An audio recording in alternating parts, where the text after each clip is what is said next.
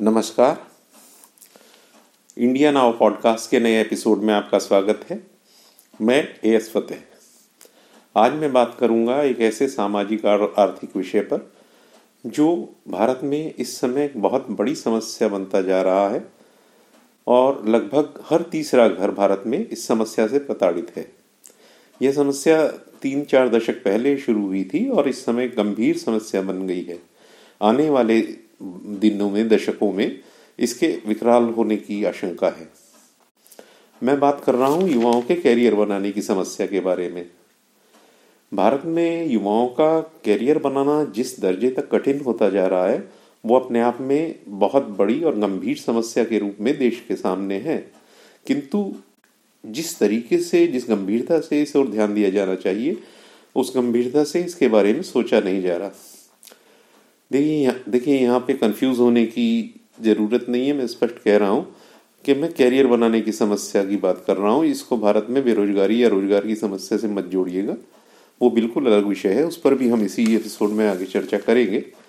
लेकिन फ़िलहाल बात कैरियर की हो रही है। कैरियर और नौकरी एक ही चीज़ नहीं है, दो अलग अलग चीज़ें हैं। नौकरी दरअसल जीवी को जीविकोपार्जन का वो साधन है, जिससे व्यक्ति अपने खर्चे चलाता है और अपना और अपने परिवार का भरण पोषण करता है।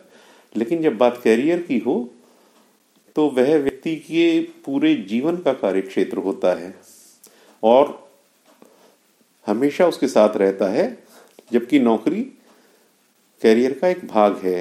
एज सच नौकरी कैरियर खुद से नहीं है। बेरोजगारी की समस्या के लिए या रोज़गार के लिए तो सरकारें कार्य करती हैं। लेकिन युवाओं के कैरियर बनाने का काम युवाओं की खुद की ज़िम्मेदारी होती है। वैसे तो बेरोजगारी और नौकरी खुद में एक बड़ी समस्या है, लेकिन कैरियर के लिए पढ़ा लिखा युवा, बल्कि किशोरावस्था से ही कह लीजिए, जब बच्चा दसवीं पास कर लेता है तो वो अपने भविष्य के प्रति और कैरियर के प्रति चिंतित होने लगता है। और कैरियर में कुछ क्षेत्र जैसे आते हैं, उनका उदाहरण दे देता हूँ। तो इसमें मेडिकल है, यानी डॉक्टर्स हैं इंजीनियर्स हैं करियर ब्यूरोक्रेट्स हैं politicians judiciary entrepreneurs journalist advocates ये इसमें कैरियर के फ़ील्ड में आते हैं। कमोपेश एक स्तर पर कैरियर में, एक कैरियर में लोगों की स्थिति एक सी ही होती है। हालाँकि जर्नलिस्ट और एडवोकेट्स और वकालत में बहुत असमानताएँ हैं, तनख्वाहों में भी और उनके स्तर में भी बहुत असमानताएँ हैं।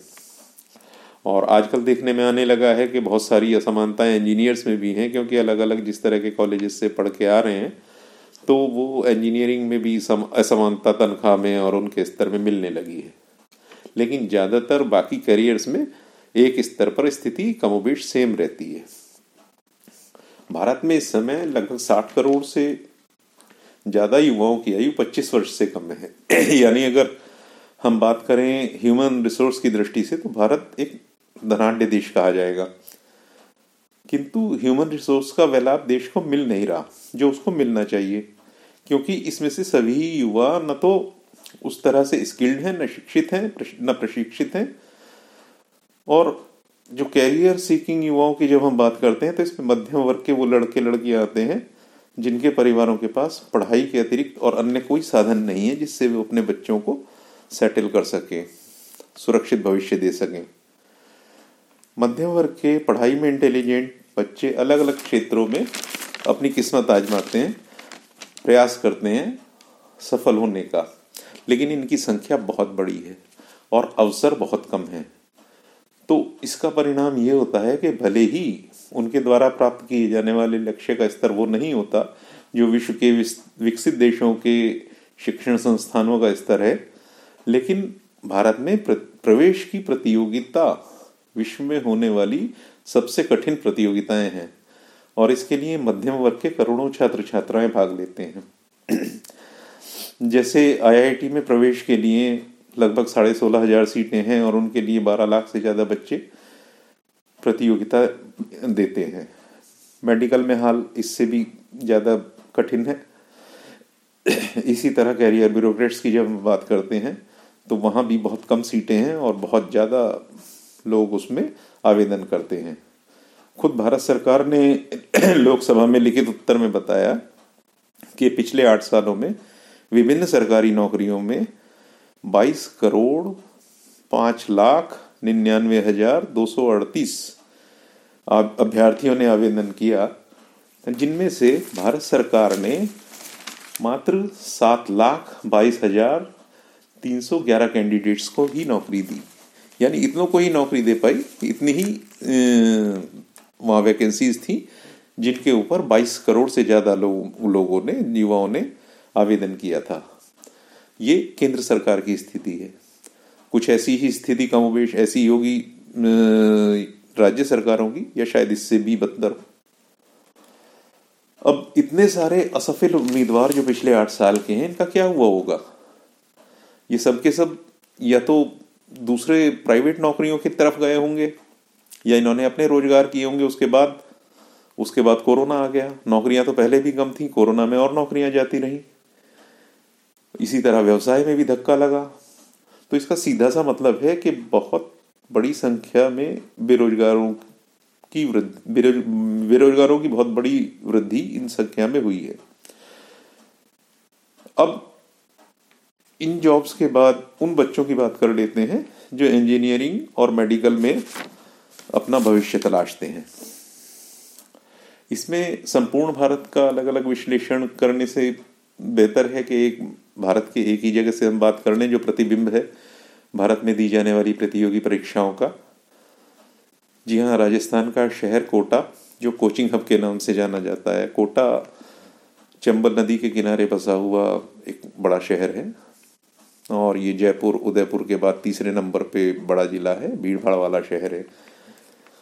कोटा में कोचिंग की शुरुआत दरअसल वी के बंसल ने की थी, जो पेशे से खुद भी एक इंजीनियर है और किन्हीं कारणवश शायद उस समय वी के बंसल आउट ऑफ़ जॉब थे। तो उन्होंने बच्चों को एकत्रित करके बहुत पढ़े लिखे, बहुत मेहनती और बहुत अच्छा पढ़ने वाले, बहुत कम बच्चों को, छात्रों को लिया और उन छात्रों का को कोचिंग दी, जिनमें से पहले वर्ष में लगभग दस छात्रों का सिलेक्शन हुआ और दूसरे वर्ष में पचास छात्रों को आईआईटी में सफलता मिली। और इस तरह से बंसल जी का बंसल कोचिंग इंस्टीट्यूट चल निकला। उसकी देखा देखी उसी से प्रेरित होकर अन्य लोगों ने भी वहाँ पर कोचिंग देने का काम शुरू किया कोटा में। और ये नब्बे के दशक की बात है जब शुरू हुआ था, उसके देखा देखी अन्य लोगों ने भी कोचिंग का, काम शुरू किया और धीरे धीरे बढ़ते हुए भारत का कोचिंग हब बन गया है यहाँ कोटा में। बहुत बड़े बड़े कोचिंग सेंटर्स हैं जिनमें और जिनकी संख्या बहुत ज़्यादा है और उनमें लगभग दो लाख से ज़्यादा छात्र प्रतिवर्ष पढ़ते हैं। इन छात्रों का खर्च आता है चार लाख से पाँच लाख के बीच। और एक व्यवसाय बन गया है क्योंकि तो उस तरह से ही अब वहाँ पे बताया जाता है कि चार हज़ार से ज़्यादा हॉस्टल हैं, करीब पैंतीस हज़ार से ज़्यादा पीइंग पीजी एकोमोडेशन हैं, और वहाँ पर दिन रात बच्चे मेहनत करते हैं, हर साल परीक्षा देते हैं। हालाँकि कोटा का रिज़ल्ट मने रेट जो सक्सेस रेट है, वो बहुत अच्छा है। लेकिन फिर भी पढ़ाई का और बीच में होने वाली असफलताओं का दबाव इतना ज़्यादा रहता है कि कोटा में हर साल बच्चे आत्महत्या करते हैं। और अब इसका रेशो ये होता जा रहा है कि लगभग हर महीने एक बच्चा आत्महत्या करता है। अभी भी इस साल में पंद्रह आत्महत्या बच्चों ने किए हैं, पंद्रह बच्चों ने आत्महत्या की है। तो कोटा के सक्सेस रेट की बात में जब हम देखते हैं तो पाँच हज़ार बताया जाता है कि पाँच हज़ार तो नीट की परीक्षा में यहाँ से सेलेक्ट हो जाते हैं। और लगभग चालीस हज़ार बच्चे इंजीनियरिंग में चले जाते हैं, अच्छे इंस्टीट्यूट्स में। ये पाँच हज़ार और चालीस हज़ार का आंकड़ा में कोई ऐसा उपलब्ध नहीं है, लेकिन एक अनुमान है कि लगभग इतने बच्चे सेलेक्ट हो जाते हैं। लेकिन अगर वस्तु स्थिति पे हम गौर करें तो जेई एग्ज़ाम में तेईस आई आई टी आई तेईस आई आई टीज में साढ़े सोलह हज़ार सोलह हज़ार पाँच सौ अट्ठानवे सीट हैं। और इसी तरह इक्यावन हज़ार से कुछ कम सीटें हैं जिन पर जेईई के एग्ज़ाम के थ्रू बच्चे जाते हैं। इसी तरह से इंजीनियरिंग में जाने वाले बच्चों की संख्या भी है, जो कि करीब चालीस हज़ार है। अब ये फ़र्क इसलिए है क्योंकि मेडिकल में तो कुल 612 कॉलेजेस हैं मेडिकल कॉलेजेस हैं। उनमें एमबीबीएस की बानवे हज़ार से कुछ कम सीटें हैं और बीडीएस की भी अगर मिलाएँ तो छब्बीस हज़ार से ज़्यादा है। कुल अठारह साढ़े सत्रह लाख बच्चों ने परीक्षाएँ दी थी नीट की, जिसमें से आयुष और वेटनरी और को भी मिला लें अगर एम बी बी एस और बी डी एस के साथ। तो लगभग पौने दो लाख के करीब बच्चे सेलेक्ट हुए थे, साढ़े सत्रह लाख में से। जबकि आईआईटी और जेईई में हमने जब देखते हैं तो इनका रिज़ल्ट भी चार परसेंट के करीब ही आता है, क्योंकि सोलह लाख उनतीस हज़ार सात सौ अठहत्तर छात्रों ने ये ज्वाइंट एंट्रेंस एग्ज़ाम का टेस्ट दिया था। तो इस तरह से हम देखें तो ये सिलेक्शन परसेंटेज चार पाँच ही रहती है। अब जो असफल हो जाते हैं, वो छात्र जाते कहाँ हैं? इंजीनियरिंग वाले तो अच्छे बुरे सब तरह के कॉलेजेस में उनकी तरफ़ रुख करते हैं प्राइवेट कॉलेजेस में इंजीनियरिंग कॉलेजेस में। उसमें कुछ बहुत अच्छे हैं, कुछ ठीक हैं और कुछ बेकार भी हैं। और इन्हीं में पढ़ाई के बाद वो फिर बच्चे बेरोजगार होते हैं इंजीनियर्स या फिर अलग अलग जगह, ऐसी जगह नौकरी करते हैं जो इंजीनियरिंग से संबंधित नौकरी भी नहीं है। इस तरह मध्यम वर्ग के पढ़े लिखे मेहनती बच्चों को रोज़गार की तलाश और जो जब होती है, जिन्होंने मेहनत की, असफल रहे, जब उनको रोज़गार की तलाश होती है तो वो अवसाद और निराशा के दौर में चले जाते हैं। यहाँ रोज़गार एक ऐसा मसला है जिस पर सरकारी नीतियाँ हैं, लेकिन उनका हासिल, उन सरकारी नीतियों का हासिल कितना है? और फिर युवाओं के इस निराशाजनक दौर में योगदान तो सरकारी नीतियों का भी है मैं यहाँ आज़ादी से, आज़ादी के बाद से अब तक की सभी सरकार की नीतियों की बात कर रहा हूँ। पहले तो जनसंख्या के अनुपात में रोज़गार के अवसर उपलब्ध नहीं कराए गए। पहली बात तो जनसंख्या को ही नहीं रोका गया। जितनी बढ़ती रही, बढ़ने दी गई। और उसके बाद ये समाजवादी अर्थव्यवस्था आ गई। समाज समाजवादी अर्थव्यवस्था ने उद्योगों और व्यापार को उतना पनपने नहीं दिया। और और उस तरह से, जिस गति से होना चाहिए था, उस गति से औद्योगिक विकास हुआ ही नहीं। न बाज़ार का विकास हुआ। बेरोजगारी पर भारत के एक जाने माने अर्थशास्त्री हैं अरुण कुमार। उनकी अध्ययन के बाद एक रिपोर्ट उन्होंने अपनी प्रकाशित की है।